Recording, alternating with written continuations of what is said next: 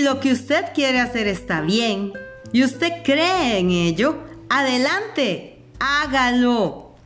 Lleve a cabo sus sueños y no haga caso de lo que los demás puedan decir si usted se topa en algún momento con tropiezos.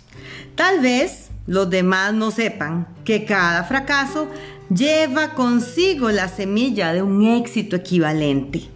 Henry Ford, pobre e ignorante, soñó con una carroza sin caballos. Se fue a trabajar con las herramientas que tenía, sin esperar una oportunidad que lo favoreciera.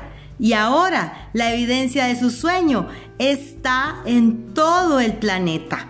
Él puso más ruedas en funcionamiento que cualquier otro hombre porque no tenía miedo de respaldar sus sueños.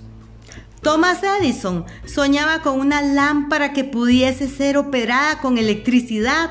Empezó donde estaba parado y puso su sueño en acción. A pesar de más de 10.000 fallas, perseveró en su sueño hasta que lo convirtió en una realidad física. Los soñadores prácticos no claudican. Whelan soñaba con una cadena de tiendas de cigarros, transformó su sueño en acción. Y ahora las United Cigar Stores ocupan algunas de las mejores locaciones de las ciudades estadounidenses. Lincoln soñó en la libertad para los esclavos de color, puso su sueño en acción. Y casi no vivió para ver un norte y sur unidos que tradujeron su sueño en realidad.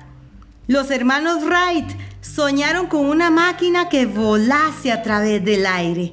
Hoy en día podemos ver la evidencia por todas partes de que sus sueños se han cumplido. Marconi soñaba con un sistema para dominar las intangibles fuerzas del éter. Las pruebas de que no soñaba en vano Podemos encontrarlas en cada aparato de radio que existe en el mundo. Quizá le interese saber que los amigos de Marconi lo pusieron bajo custodia y fue examinado en un hospital para psicópatas cuando anunció que había descubierto un principio mediante el cual podría enviar mensajes a través del aire, sin la ayuda de cables ni algún otro medio físico de comunicación. A los soñadores de hoy en día les va mejor. El mundo está lleno de una abundancia de oportunidades que los soñadores del pasado jamás conocieron. Un deseo ardiente de ser y de hacer es el punto inicial desde el cual el soñador debe lanzarse. Los sueños no están hechos de apatía, pereza, ni falta de ambición. El mundo ya no se burla del soñador, ni los llama utópicos. Si piensa que sí lo son, viaje a Tennessee y sea testigo de lo que un presidente soñador ha hecho en la forma de aprovechar y usar el gran poder del agua de América.